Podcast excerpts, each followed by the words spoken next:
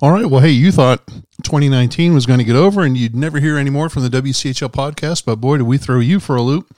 We've got one more to go here for 2019, and it's a special one. We're going to have the head coach for the University of Central Oklahoma Bronchos, Michael Rivera, on as a guest. So, hey, let's hear some crunchy guitar and get right to it. And on the other end, we'll talk to Coach Rivera.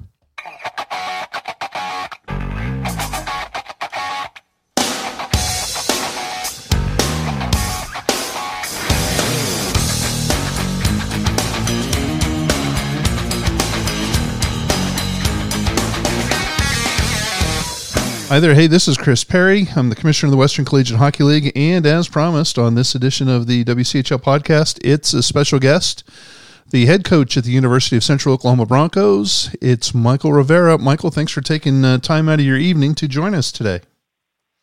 Yeah, absolutely. Happy to do it. Yeah, well, Michael, you've you've boy, you've got quite the history there at UCO. So let's kind of uh, get into it here. Um, and you've got a little non-traditional background. So, uh, born in El Paso, Texas, right there on the um, uh, USA Mexico border. How in the world did a young man from El Paso get involved into uh, playing hockey? So, when I was about five years old, my dad's job actually took us uh, to New Jersey for about five years, and that's where I actually picked up the game and fell in love with it. And then my dad's job moved us back to El Paso when I was about 10. And at the time, there is, I mean, truly, um, for most of my youth career, there wasn't much hockey in El Paso, but there was um, at one point a Western Professional League team there called the El Paso Buzzards. And so uh, a couple of the guys that stuck around started a youth program. And so I jumped on board with that and um, just kept it going uh, through youth hockey and then eventually to juniors. The um, the El Paso Buzzards from the old Wiffle, the Western Professional Hockey League, and then later the Central Hockey League, they were a they were a beast. They could uh, uh, they they were you know the cream of the crop in the in the Wiffle, and even when it uh, transitioned over to the Central Hockey League, they were still one of the top programs. They would fill the El Paso County Coliseum up to the to the brim. Yeah, they would. No, it was a it was a cool experience. I went to some games when I was younger. You know, different time, different game. Um, a lot of fights, but it was it was you know it was exciting. They had that uh, jacuzzi behind the visitors net, which I always thought was pretty cool when I was growing up. And um, you know, they would pack about I don't know about I don't know what the county coliseum holds off top of my head, but I would say it's probably about five thousand people in that building. And they had some, uh, you know, for for folks that don't know, the the Western Professional Hockey League was a uh, Texas-based minor pro league, and they had some great rivalries with um, some, geez, Corpus Christi. Um, uh, eventually, it became uh, uh, when the when the Central League joined up, it was uh, Laredo and Rio Grande Valley, but they also had New Mexico, Odessa, Abilene uh, geez, Fort Worth. They had some great um, Austin, the Austin Ice Bats. So, do you, other than the jacuzzi, do you remember, um, uh, as you said, you, you've been to a couple of those games. There were lots of fights. It was kind of, uh, it was a double A hockey at the time. So the way the way they got people into the stands was uh, by having lots of fights on the ice.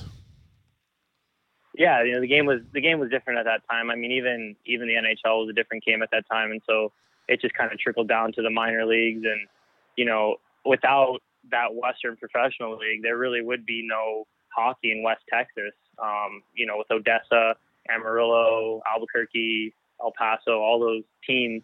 Um, the reason that there's youth hockey is because there was there was professional teams at one point, and typically, you know, a player stuck around after his playing days, and those are the guys that got involved and started the youth hockey programs, and it's the reason that you know hockey even exists in that part of the country now. That's the truth. Yep, everybody. It's it. It even rings true here in Oklahoma City. Uh, those guys come down to play pro hockey. They find themselves a girl, and um, they they lay down some roots. And next thing you know, you've got hockey booming. So uh, kind of interesting. Now I know Michael that you played uh, when when you came back. Well, let's go back to New Jersey. Was that ice hockey? Was that roller hockey? Was it a little bit of both? It was a little bit of both. I started in roller hockey and then made the transition to ice when I was about 10, 9, 10 years old. Okay. Uh, but you were, and, and you still, when you went back to El Paso, was it still ice hockey and roller hockey, or was it one more predominantly than the other? It was, it was both, but predominantly roller hockey. That's kind of how I um, was able to travel a little bit more. We didn't really have we had we had youth teams in El Paso for ice hockey, but it was such a short season with uh, when we were still playing out of the Coliseum.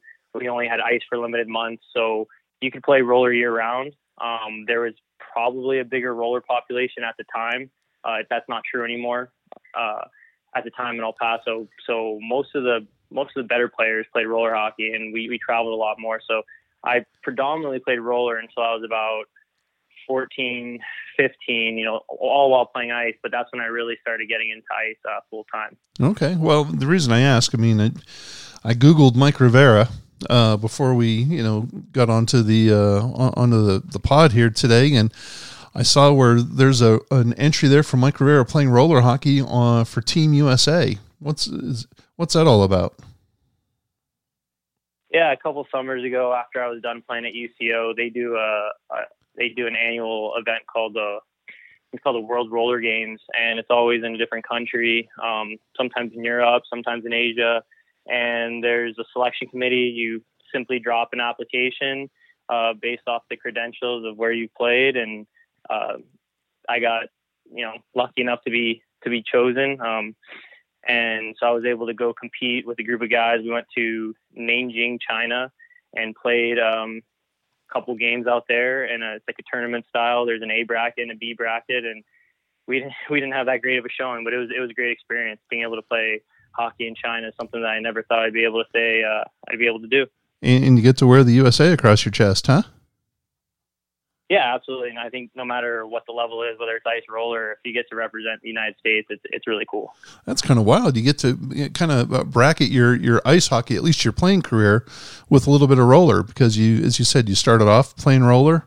Um, and transition uh, more to ice, and here after you're through playing uh, uh, at UCO, uh, through your playing days, then you bracket that with playing off some roller uh, for Team USA over in China. That's kind of crazy yeah, know it's a fun way to stay, you know, involved in the game. I think that that's one thing that any guy who's played at a competitive level uh, misses the most is just that that compete that you used to have, you know, week in and week out. Um, and roller hockey kind of provided me as an outlet to be able to continue to to compete in some tournaments in the summer. Um, you know, it's a little bit it's different than ice. It's not a year round thing, but there's some pretty good tournaments that do cash prizes and you know some good some good hockey players that are you know much better than, the ACHA uh, X players. Uh, there's some Division One players and some guys in the NHL that play in some of these tournaments. You know, Jake Virtanen plays roller. Um, a couple other guys that are like in the farm systems that uh, jump out into these tournaments because they grew up playing in a non-traditional market, and so they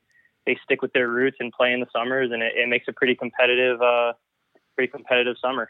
That's very cool. That's very cool. And you got how long of a trip was it from uh, well, from the United States over to China. Oh, I I couldn't tell you off the top of my head. Probably about twelve hours. I want to say it was it was something crazy like that. It was it was a long flight. It's a it was a it was definitely a culture shock. It was a different experience, but it was it was unique and it was it was really cool. Um, we played in a huge stadium. Of course, there was only about maybe hundred people in the entire building, but uh, they put us in a huge stadium with some pretty cool accommodations and, and treated us like uh, we were professionals for just a couple days. So that's always a, a, good experience. That is wild. Well, yeah, I can't imagine, uh, you know, you know, being in a being in an airplane for 12, 15 hours, however long it took to get over there. Wow. That's crazy, but uh, what what an experience! Huh? You learn something new every day. That's that's interesting. So so you played roller, um, or you now you played. I also saw that you played what a, year before you started um, uh, playing uh, junior hockey with the Buzzards with the with the Buzzards of the Western States League. Did you play a couple of games of uh, roller hockey at in the college level? Yeah, so when I was coming out of high school, I uh, I got an acad- academic scholarship to Arizona State, and so I decided to just go to school. Um, I knew they had a club roller hockey team, which they're you know that club system is called the NCRHA. It's similar to the way the ACHA is set up, and uh, I knew the coach of the team, and so I went out there and and figured I'd play some roller and just get my education. Um, did a semester there and decided that I missed ice hockey and wanted to come home and play play junior hockey and give it a shot. You you you Tempe was uh, was a little too much, huh? Yeah, I prefer quiet Edmond uh, over over Tempe. So well, I, I do too. I Tempe has a lot of bells and whistles, and boy, it sure is nice. But man, I would uh, I would be too distracted if I went there. Wow. So uh, so you w- went there uh, for a semester, and then you came back, and you still played what three two and a half years of of junior hockey for the hometown Rhinos. They're no longer the Buzzards; they're now the Rhinos in the in the Western right. States League. And did you you played for a former Buzzards player, uh, Corey Herman? He was the head coach, wasn't he? Yep, I played for Corey from the time that I moved back to El Paso, from about 11 years old, 10, 11 years old, all the way until I was uh, aged out of juniors. Okay, and, and and what was that like going from a semester of school at, at Party Town, USA, in Tempe, back to playing? Ice hockey and being a rock star on the uh, El Paso Rhinos because El Paso is one of the when you think of the Western States League, there there are the haves and the have-nots. And El Paso, what what Coach Herman has built there, they're definitely one of the haves. They're the they're one of the uh, uh, better programs that they'll that they've ever had there in the Western States League. So, what's it like to go from playing uh, roller hockey in Tempe to all of a sudden being one of the studs on the ice there for the Rhinos and the hometown team? A lot different. You know, you you practice at 7 a.m. Um, every single day. You have workouts after, so you're pretty you're pretty busy. You know, um, it's a lot different than just going to school uh, in Tempe, where you could wake up at noon and get away with it. Now you're up every day at seven practicing. So, you know, what they built down there um, with the amount of fans that they're able to put in the building and and the product that they put on the ice year in year out, it's pretty special. But it's definitely earned every single day. You got to wake up and and work hard, otherwise you'll be shipped out. So it's it's it's a lot of work, but it was it's fun. You know, on the weekends you're rewarded. Uh, like you said, you get treated like a rock star. Uh, people down there, for lack of better words, don't really understand the game of hockey. Um, at least not to the extent that they would know that that it's junior hockey and that we weren't professionals. So they treat you as such. They treat you like a professional. They ask for your autograph after the game. Um, people wear your jersey. It's kind of you know, it's it's crazy, um, but it's it, it's a great experience. It's a great place to play junior hockey. It's definitely a special building. You know, it's actually a barn. Um, used to be used for equestrian prior to becoming an ice hockey rink, and uh, it's it's now one of the my opinion, obviously with the biased opinion, one of the best junior hockey rinks in the United States, especially at that level. Yeah, see, you, there, there's no doubt about that. They uh, they've they've found themselves a, a great market and built up a great brand with a uh, uh, and as you say they've they've got a captive audience um, and and they play up the uh, uh, the physicality. And you know there's nothing wrong with that because the rhinos uh, they they um, you know the, the the proof is in the pudding. How many times do they go to the uh, I, I forget you're gonna have to help me and educate me on the western states league but is it the thorn cup Thorn Cup Championship. Yep. And so, how many times has El Paso won that thing? They've won it four times since 2006 when they first started playing in the league. Okay. And they're on a back-to-back streak right now, going for three in a row. Yeah, not bad. And how many times did you win the Thorn Cup with them? I unfortunately was not part of a Thorn Cup championship team. Um, okay. Always, always made it to the tournament. Uh, could never get the job done. Wow. So you so you made it to the final tournament. And and how does the Western States League do it? Don't they bring in like four or six teams in like a round robin type of event before they get down to the final two? So they've kind of bounced around with some different formats. Um, even when I played, it was different. It wasn't consistent throughout the time that I was there. So at the beginning, it used to just be, you know, there were a lot less teams, and it would just be two divisions. Um, you win your division, then the two teams play a three-game series for Thorn Cup, and then in my second year, that's when they started the four team. Um, they expanded the league, four divisions. Four teams would come to a tournament. You play a round robin. Then they seed into uh, into the semifinals, and then they went back to a playoff series, and now they're back to the tournament style. So now I think there's I think there's four divisions, and they they they started the tournament again. Um, that's the way it's been the last two years. So interesting, interesting. All right. Well, so tell me then how you found. Um, how did how did Michael Rivera go from uh, being a rock star in El Paso, his hometown, to uh, how did he find his way to Central Oklahoma? Craig McAllister. Really? He has a he has a way of finding finding uh, people in odd places like El Paso, Texas, I guess. And uh, he came and saw me at the Western State Showcase. Um, some email correspondence and kind of kind of took off from there. Really? Now, did you ever, having been at ASU for a semester, did you ever consider going uh, back to Arizona State to uh, play ice hockey out there? You know, I did. Um, definitely something I considered, but you know, at the time, Arizona State was a they were a powerhouse, and I wanted to make sure that I was going to go somewhere that I was able to uh, to play, and I felt I felt confident that um, based off of what I was told by Craig that I would have a good chance of making the lineup every game, and so ultimately I just wanted to be able to you know jump in and be an impact player uh, because at the time I was while I was playing juniors, I was actually taking classes there at uh, the local university. So I, I only had two years left of my undergrad um, coming out to UCO or going to any school. So I didn't really have time to pay my dues as a freshman and, and develop. I kind of, you know, I was running on a short timeline, so I had to make it happen pretty quick. So I felt comfortable with, with going to UCO for that reason. Very nice. Very nice. Well, interesting. I was going to ask if Craig went down to El Paso, but it makes more sense that he went out to the showcase out in Las Vegas and watched you guys. Yeah, yeah. Yeah. So you end up at, in, in Edmond, Oklahoma, and go ahead, Michael. Tell, be honest. What was your first impression after you landed in Edmond, Oklahoma, coming from after being in Tempe, after being in El Paso, which is a, a small town, but it's a big small town, and now you're in suburban Oklahoma City. So I didn't really know what to expect. I didn't come out on a visit.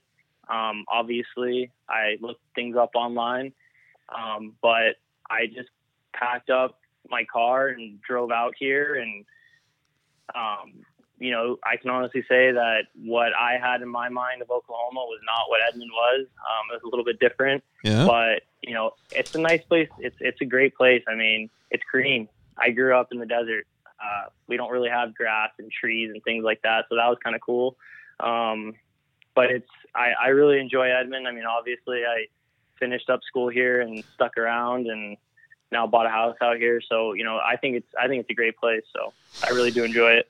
Yeah, it's just a lot different than living, uh, living as you say, in the desert, a little further south, especially being on the border, because um, you're uh, it's it's a there's a whole lot of uh, suburbs and a whole lot of uh, soccer moms and not a whole lot of you know working folks, blue collar folks. Um, it's it's just a different kind of vibe. Not not knocking it. I grew up in Edmond, so uh, I just it, I know that it's a it can be a culture shock for some to come from a, a, big city, a bustling big city, to a kind of a sleepy little suburb. Yeah, no, it definitely was a little bit of a culture shock too. I mean, uh, you know, obviously the elephant in the room is that every you know El Paso is predominantly Hispanic culture. Um, and I grew up in that and, and obviously, you know, embraced that growing up and then coming out here, it's a little bit different, right? Now you're, um, you know, the demographics are slightly different. Um, the, the, the cultures is different. And so, you know, to an extent there was a little bit of a culture shock, but the one thing that I can say about Oklahoma is that everybody from day one was just so welcoming and so helpful and, and truly, you know, there's, there's some great people out here. Yep. Yep. There's, there's no doubt. I didn't even think about that. Now, are you bilingual? No, I'm not. Okay. Um, my parents both speak Spanish. Uh, my sister and I do not. I grew up in a household where my parents would speak Spanish, uh, but not not predominantly. Um, yeah. They didn't, you know, I understand a, a, small amount, but they didn't really expect us to know it. Um, kind of wish that I would have learned it, but uh, unfortunately, I don't know Spanish. Well, you know, you probably know enough to uh, know when food is on the table or when you're being cussed out by your your mom or your dad when your name is being thrown around, regardless of whether it's in English or Spanish. Yeah, you know, I think uh, it's kind of funny when uh, you people when whenever they get their most angry, they go back to their most native language and. Um, you know, when my grandma would get mad at me growing up, it always all of a sudden turned to Spanish, and I'd kind of lose track of what I was in trouble for because it it became Spanish real quick, and I stopped understanding her about halfway through. So it's um, but you know, it, it was it was a good culture to grow up in. You know, obviously being being Hispanic myself, you know, it's something that I that I do embrace and uh, you know try to be proud of. Yeah, well, hey, you, you ought to be. I, I, I live in a in a bilingual house myself, and yeah, I know when when I get in trouble, there's a little bit of Spanglish that all of a sudden goes on, and uh, yeah, interesting, interesting. I gotta gotta look out for La Chancla. So, uh, oh boy, yeah. All right. Well, so three years of playing at UCO, and uh, you kind of you know sold yourself a little. You know, you didn't just fit in. You were kind of you know you were you were the lead dog there at, for your three years at UCO. Um, captain of the team. You won the national championship in 2015, the uh, tournament MVP because you only scored hundred gazillion goals there in uh, what was that Cleveland? I think it was, wasn't it? Gilmour Academy or no Youngstown, Youngstown, Ohio. Strongsville. Strong. There it is. Strongsville. Yeah, Strongsville. Yeah, scenic place, right, right across the parking lot from the Holiday Inn. That's right. yeah, yeah. So, I mean, tell me, what what did you study at UCO?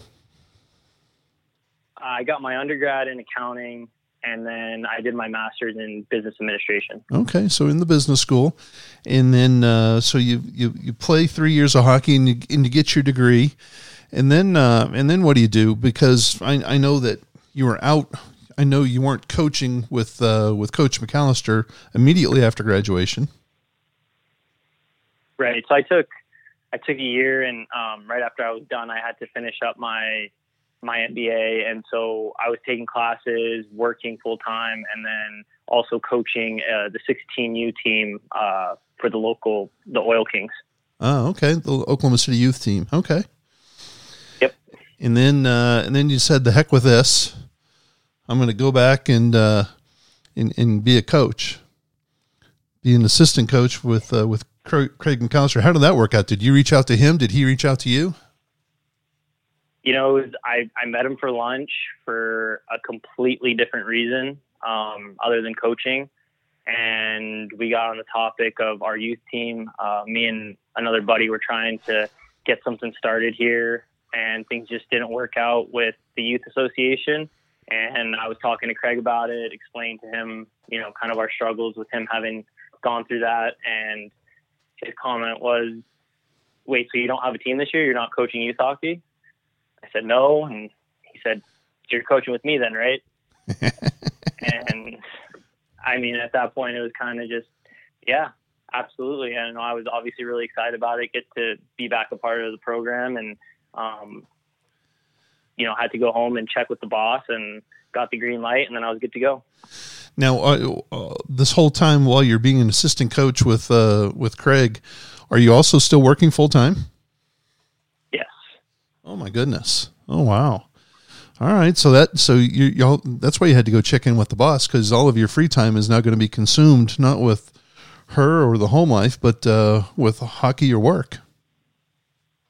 Yeah, you know, it's a it's a busy schedule, but uh, you know, I'm lucky enough that I have a job that's flexible um, and allows me to coach and be on the road and, and still handle my business. So pretty lucky in that regard. All right, all right. Well, very good. So you became you you're you're an assistant. What were you an assistant with Craig for two years? Was it? Two years. What was um, how was that to go from uh, from a player under Craig to now being an assistant under Craig. Was that a difficult transition? Was it an easy transition? So it was an easy transition in terms of the relationship. When I was playing, Craig and I always had a pretty good open relationship. Uh, you know, wearing a letter, you spend some extra time in the coach's office talking about certain things. And so I, I kind of understood uh, the method to his madness um, while I was still playing. But uh, the biggest thing is, you know, once you get behind you know, closed doors and you're not wearing the jersey anymore, you know, you learn some things that you were unaware of while you were playing. You know, I think that it's probably pretty common in a lot of locker rooms, I would imagine, where, you know, the guys just don't think the coach knows everything he really does. And, and Craig knows everything. I mean, he always did. Um, nobody was pulling the wool over his eyes. And you start to realize that real quickly as once you get on staff that, you know, he knew the whole time. It's just a matter of how he decided to handle handle things, and um, so that was cool, kind of getting to see how he was he was pulling the strings behind the closed door without anybody realizing it, and um, you know, obviously it worked well for him. Yeah, I'd say it did. I'd say it did. Two national championships. That's nothing, nothing to sneeze at. Absolutely. Yeah. So were you were, were you were you on staff when um, were you on staff as an assistant when they were when they won their second championship, or was that the year that you were dealing with the Oil Kings? Nope, that was the year I was involved with youth hockey. So I've okay. only been involved in one one of the national championships. All right, all right. Well, I, there's nothing wrong with that. I know that. Uh, I know from personal experience, you get a big fat ring out of it. I've seen it up close. so, uh, so what? D- d- tell me or, or talk to me a little bit about what that experience was like because you've been to the Thorn Cup a few times and you got close, you said, but um, you know didn't uh, didn't achieve that unfortunately. But here at the you made nationals all three years and you finally lifted the cup during your second year. What was what was different about that, or what was that experience like uh, uh, versus the Thorn Cup? I think uh, you know, for me personally, I had a pretty big chip on my shoulder from coming so close in juniors and never getting it done. So when I came here, you know, I had my mindset that you know all I wanted to do was win a national championship um, and be part of a championship team. That was just something that I hadn't done yet, and it was it was really important to me. And my freshman year, I ended up having to get surgery right before national, so I didn't get to go um, up to D- Delaware. I think it was that year, and so I kind of had a little a little bit extra chip, um, you know, having missed it the year before. And, um, you know, it was, it was special. We had a special group of guys. You know, the biggest thing I think from that group was that, you know, it was never one person. It was, we were scoring by committee. Um, we had four lines that could roll, three lines that were all contributing on the score sheet pretty heavily. Um, it was just, it was fun. You know, we went on an 18 game win streak you know, it's kind of hard to be upset when you're winning a lot of hockey games and, you know, the, everything just kind of went, went our direction for the most part that year. And, and, you know, we were lucky enough to get it done. Yeah. Yeah. You, I, all I remember was number seven in, uh, in blue for UCO was a blur on the ice. The kid could skate and he could, he could skate uh, fast and the puck never left his stick. Um, you know, he could. Uh, I remember you could always skate with your head up and didn't have to worry about where the puck was because it was on your stick or it was going to find its way to your stick. So, uh, so in in you're right. UCO came in waves because there was you on that team and there was a couple of other speedsters on that team. It was just that speed just absolutely killed people. Yeah, we had Sam Rice and Josh Wyatt and Brandon Harley, Brandon Formosa um, it was a pretty it was a pretty heavy heavy roster. Nolan Grauer, Rylan Dooley. I mean, everybody that you know was contributing, and you know at nationals, it just happened to be luck of the draw that it was my turn to contribute, and puck found the back of the net for me, and it, you know, obviously, you know, I, my line mates uh, carried a lot of the load. I think Josh Wyatt had probably had five himself that tournament, so you know just lucky enough that it went off my stick last, but you know, it was a group it was a group contribution to get that done. Yeah, Wyatt was a speed demon too. You, the, I, I, forget who was on your who was on the other wing with uh, with you and Wyatt because he was the slowest of the three. and he was pretty fast. Uh, Trevor Yee, he only played one season with us. Yeah, yeah, he was the freshman year. He was a good little player. I was going to say let's let's not. Uh, I don't want to give the impression that uh, Duels was uh, had any uh, skating skills whatsoever. He could find the, the, the back of the net, but how he found his way down 200 feet on the ice, I have no clue. That was the kid had the ugliest stride I ever saw. Holy smokes! Oh yeah, they uh, everyone told him he skated like a ham sandwich. He uh, he, he didn't move that well, but uh, the best part about any game was at some point he was going to cut to the middle, and somebody was going to let him out it yep. never failed. And then when when he would get up, he'd use a stick and it would bend about look like a 50 flex, you know, as he would try to prop himself up back off the ice. But and it would, you know, we always got a good laugh out of that. But then you look at the score sheet at the end of the game, and he's he's got one and one every night, and so you know he found a way to put the puck in the net. And I think for until for most of past him last year, and maybe the year before, Dooley was all time leading goal scorer for UCO. Really, really. Well, I, yep. I just I, I didn't know that. I knew that the kid. It's one of those deals where you look at a kid and you wince when you watch him skate, but then, at the, as you say, at the end of the day, you're looking at the score sheet, and damned if he doesn't have a goal and a couple of assists. You know, he's got it's he's putting up the points, even though he's uh, he's an ugly skater. So uh, hey, what, whatever works, it worked for him. And uh, but please let's not uh, put him in the same class as uh, speed wise as number seven or number four. Holy smokes! So, all right. Actually, the th- three of us actually played on the line together senior year. Me, Josh, and uh, Dooley. Yeah, so he distracted everybody while you and Wyatt just uh, just skated around everyone and, and, and scored. I get it. I see. And McAllister once again pulling the strings. All right. So so what what uh, were there any style differences between playing for Coach Herman, who you knew, you know, as you said, from when you were 10, 11 years old to now playing for Coach McAllister? Because I got to believe that they had a different style of hockey that they both like to play. Definitely different. Um, I would say, yeah, no, they're definitely different. Um, you know, Corey, Corey Herman's a he's a tough coach to play for. He's not he's not for everyone. Um, that's why guys don't last too long down there. If you're not built a certain way, you won't be able to handle uh, the way things are. He expects a lot out of his players. Um, he, you know, the way the even if you're a top six guy, you know, you got to finish your hits. He expects everybody to answer the bell and do things. You know, he he believes in playing the right way, and um, probably a little bit less of a talent game, more of a of a you know get it deep, finish your checks, pucks to the net kind of system.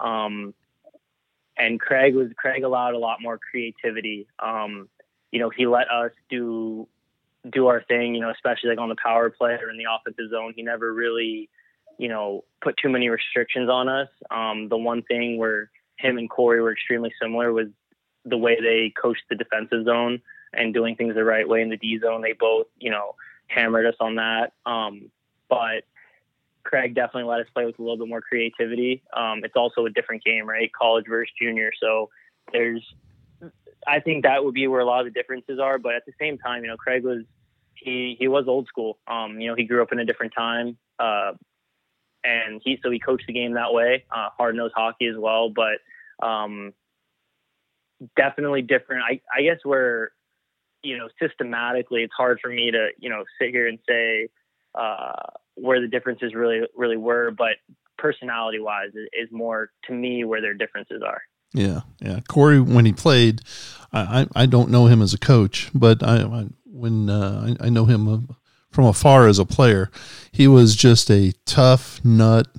Didn't have an awful lot of talent, but the kid worked his sack off, and he would just grind you into oblivion for sixty minutes and that's the way the El Paso Buzzards were. They had some they had some flash and they had some bang, they had some scores, but uh, they were just a working hard, grinding, tough as nails team. You knew when you played the Buzzards, whether they came to you or you went to them, that it was going to be a slog for 60 minutes. It wasn't going to be no, there wasn't going to be a laydown, at least not from their team.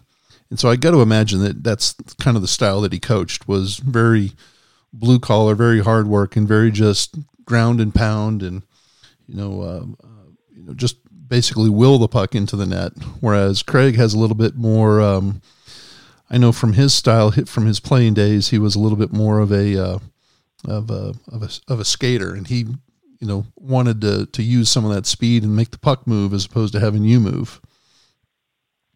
Definitely, yeah. The way the way they play the game, I think, is is really where they're you hit it around the nail. You know, where where their differences in their coaching style are. Um, you know, Craig was a talent player, and, and, he coaches that way, and, and he he likes those kind of players. Now he still he still wants you to be tough because you know Craig he he wasn't a big guy, but I'll, you know you you piss him off, and and he's he's a scary guy when he's when he's pretty pissed off. It doesn't happen often, but he can be pretty intimidating, and you would never know it until it happens. But um, so we still expected that from his players, but you know, he did allow for more creativity and more of a, a free flowing game, a little quicker pace too.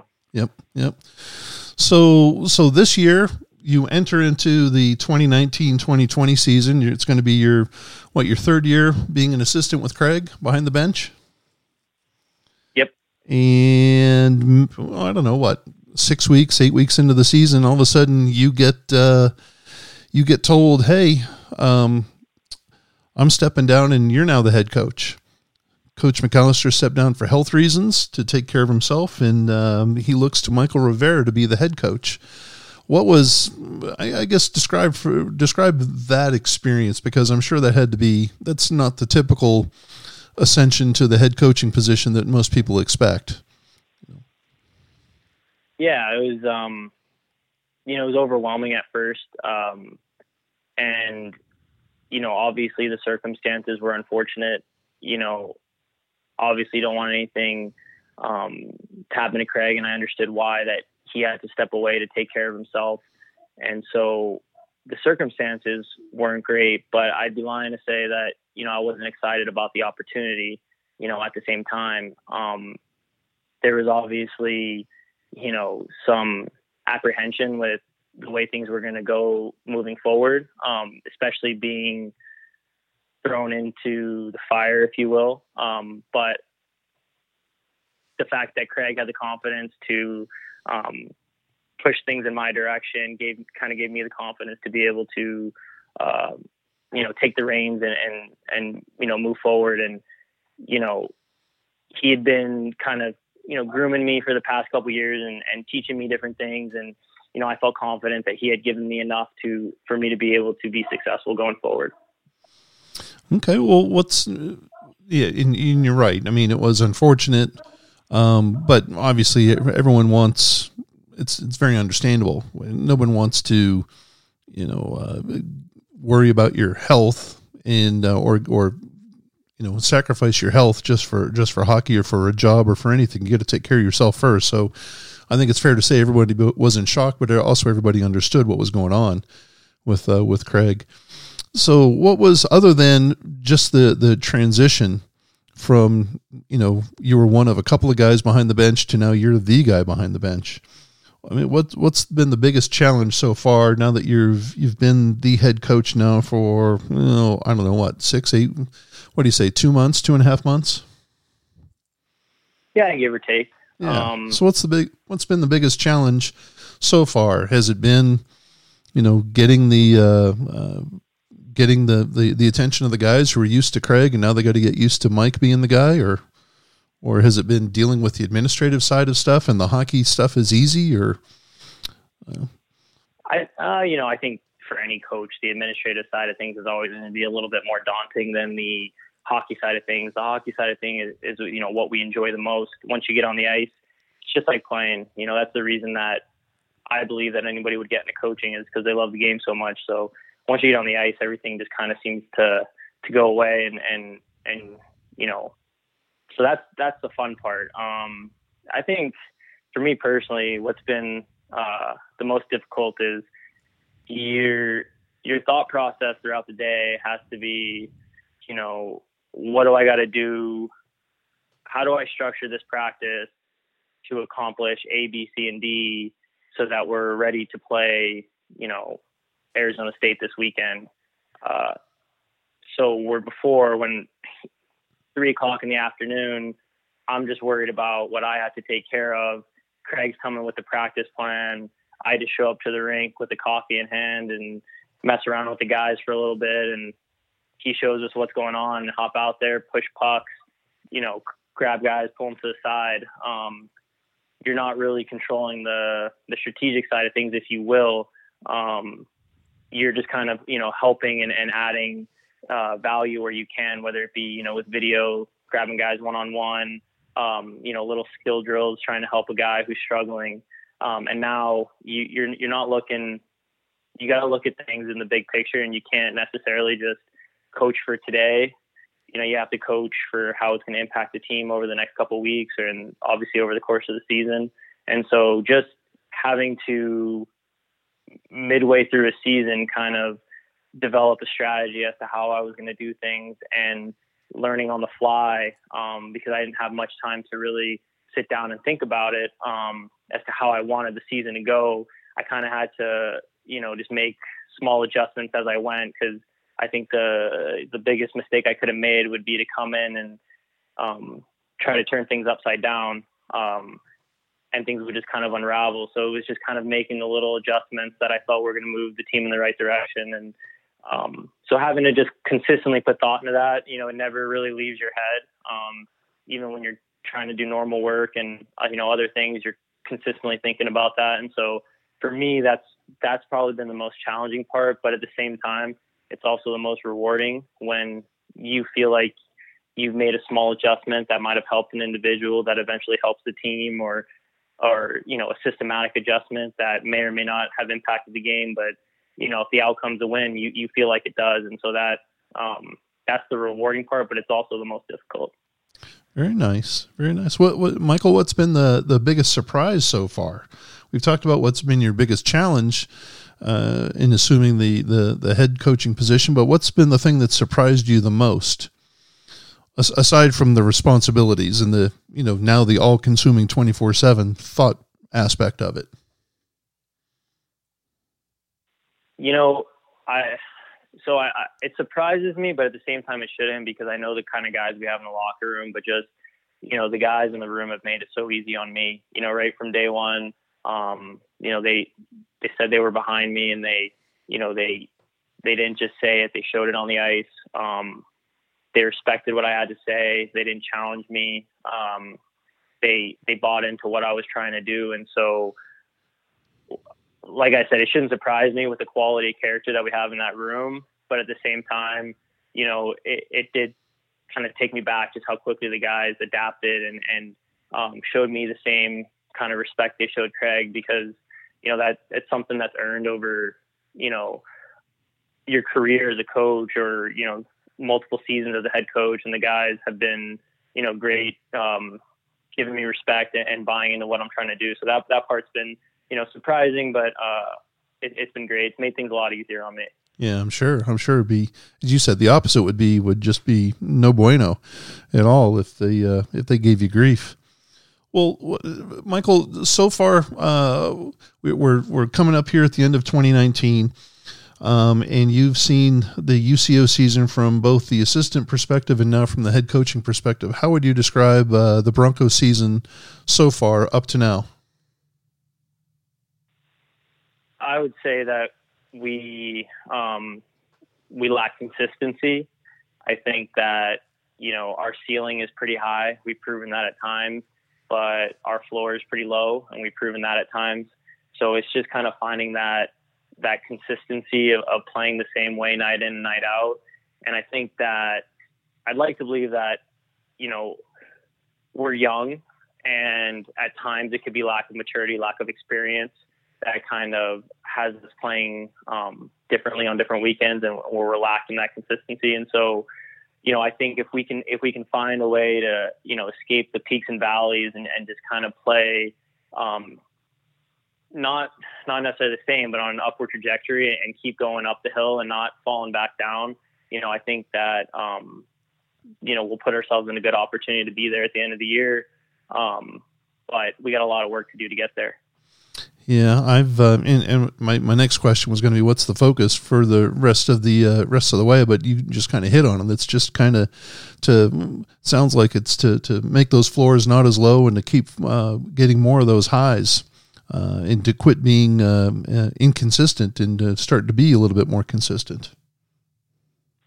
Yeah, absolutely, and that's one of the hardest things for a hockey to do is is, is be consistent. Um, but yeah, I think it just comes with you know reiterating it to the guys on a regular basis, um, whether it be practice or the game, to approach it the same way and you know hold the same standards and the same expectations every single day, and then it should in turn you know resonate through the locker room, and and guys should start to understand and and, and play at that with that consistency every every game. And so it's kind of just preaching that going forward the rest of the season, while obviously you know tweaking systems and and trying to you know make our power play a little bit better and things of that nature.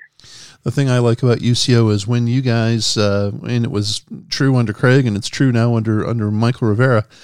Uh, when UCO plays hockey, they're a pretty damn good team when they, they use that speed, they they pass the puck. They've got some uh, some strong defense that can jump into the play, and uh, they've also got some guys that can you know just lock down the blue line as well. But when they play hockey, they can be a deadly, deadly, scary team. But sometimes, uh, and maybe this is the inconsistency that you talk about. Sometimes, at least from my dumb perspective, and I'm not a hockey guy, people tell you that all the time. Uh, it, you know, sometimes it gets. Uh, I, I, sense that the team gets caught up in some of the baloney that goes on on the ice, whether it's trying to be a macho man with the other team or whether it's you know fighting the officials.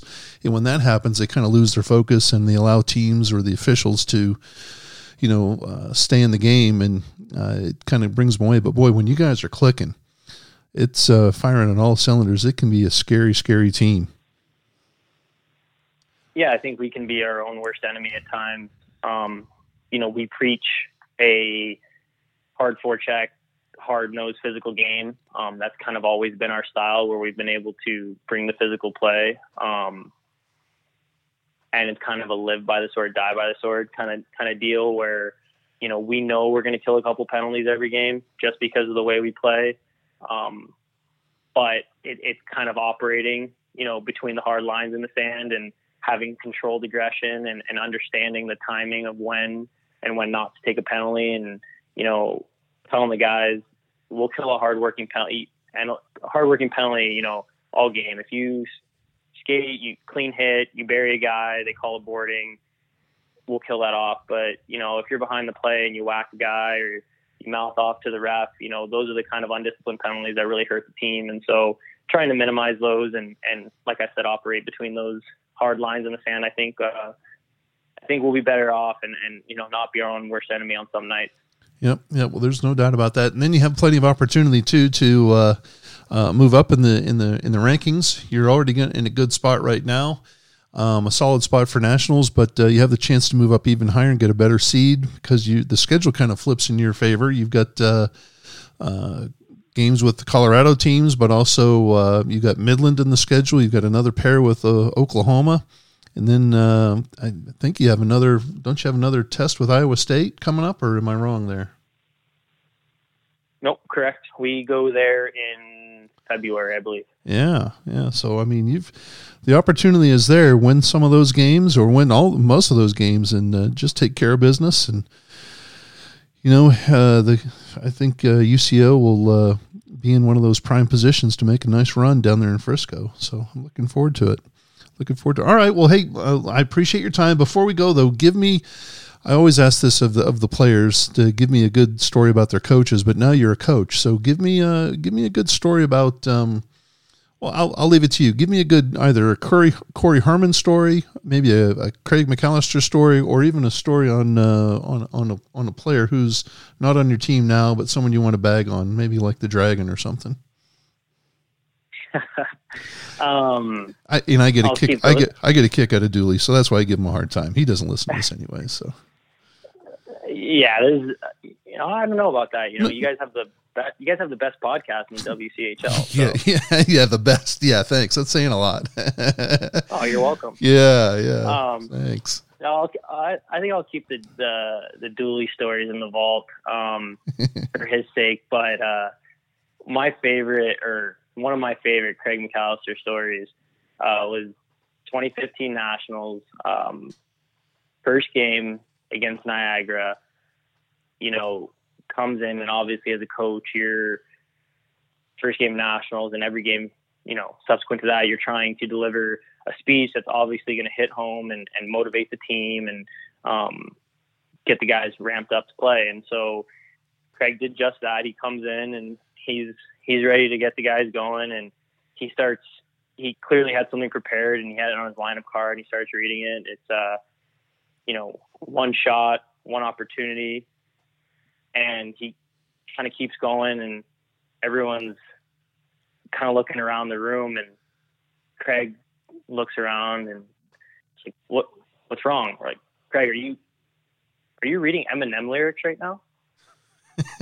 And he had no idea that he that the quote that he read was literally quotes from an Eminem song and that's what he was reading to the guys. And so well, you know, at first it kind of, you know, was getting the guys going, and then we realized what it was, and it gave us all a chuckle, kind of lighten the mood, and you know, maybe that kept us from gripping our sticks too tight, and made the difference of us, you know, winning that first game and, and continuing on. But it was, it was classic Craig, and he had, of course, he had no idea, and that was always one of my favorite moments. Um, everyone, you know, walked on the ice with a smile that night, and we were ready to go. So, you know, he was he was always good for that kind of stuff. You know, obviously we miss we miss having him around. He's um, he's a funny guy to have him. Like you you'd be surprised at how funny Craig can really be, and uh, he was always he was always a good time. So we do miss having him. Yeah, yeah. Do you, well, he, he he is a he is a good time, and uh, I always enjoyed giving Craig a hard time.